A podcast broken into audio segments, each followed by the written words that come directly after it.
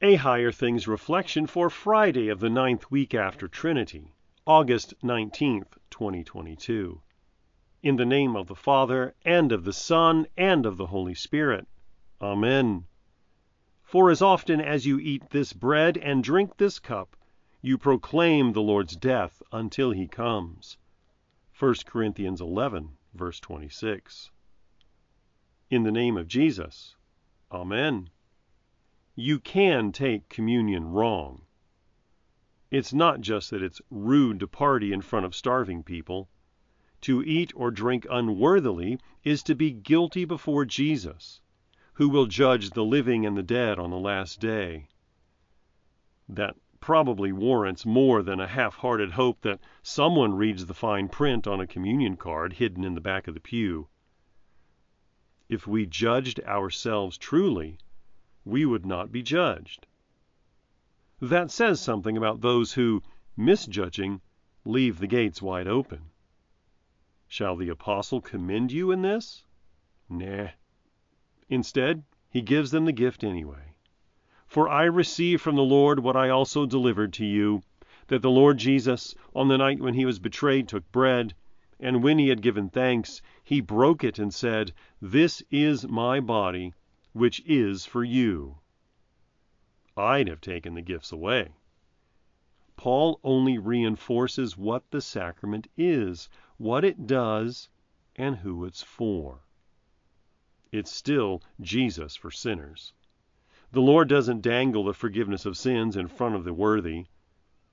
To a church full of sinners, he gives a gift so powerful that it warrants care. This is not a chapter about withholding the sacrament. It's a promise that God won't withhold his presence from his church, even if there are wicked people there. That's good news. God will not stand back from you. He meets you at the altar in body and blood to forgive your sins. If you would stand before him in unbelief, woe to you. But your unbelief cannot deter him from standing before you. It shapes the proclamation you make of the Lord's death. It's not for the worthy. Jesus died for sinners. Jesus died for you. Your proclamation at the supper is that your worth is found in the price paid for you, the very blood you drink for the forgiveness of your sins. In the name of Jesus. Amen. Unworthy though I am, O Saviour, because I have a sinful heart, Yet Thou Thy Lamb wilt banish never, for Thou my faithful Shepherd art. Lord, may Thy body and Thy blood be for my soul the highest good. I believe in God, the Father Almighty, maker of heaven and earth, and in Jesus Christ, His only Son, our Lord who was conceived by the Holy Spirit, born of the Virgin Mary, suffered under Pontius Pilate, was crucified, died, and was buried. He descended into hell. The third day he rose again from the dead. He ascended into heaven and sits at the right hand of God, the Father Almighty. From thence he will come to judge the living and the dead. I believe in the Holy Spirit the holy Christian Church, the communion of saints, the forgiveness of sins, the resurrection of the body, and the life everlasting. Amen. Our Father, who art in heaven, hallowed be thy name. Thy kingdom come, thy will be done, on earth as it is in heaven. Give us this day our daily bread, and forgive us our trespasses as we forgive those who trespass against us. And lead us not into temptation, but deliver us from evil.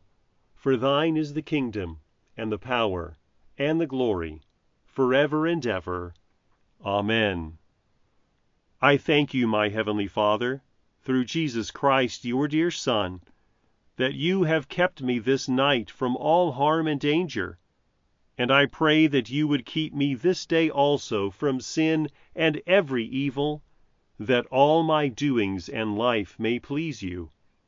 For into your hands I commend myself, my body and soul and all things. Let your holy angel be with me, that the evil foe may have no power over me. Amen. Higher Things Daily Reflections are free, just like the Gospel, but they exist and grow from your generous contributions. All donations are tax deductible. If you would like to contribute to the work of Higher Things and support these daily reflections, log on to www.higherthings.org/reflections for more information.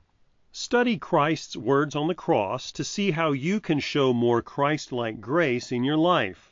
Perfect for group or individual study, each chapter has a Q&A at the end, and the back of the book includes a leader's guide check out Grace Under Pressure, now available from Concordia Publishing House.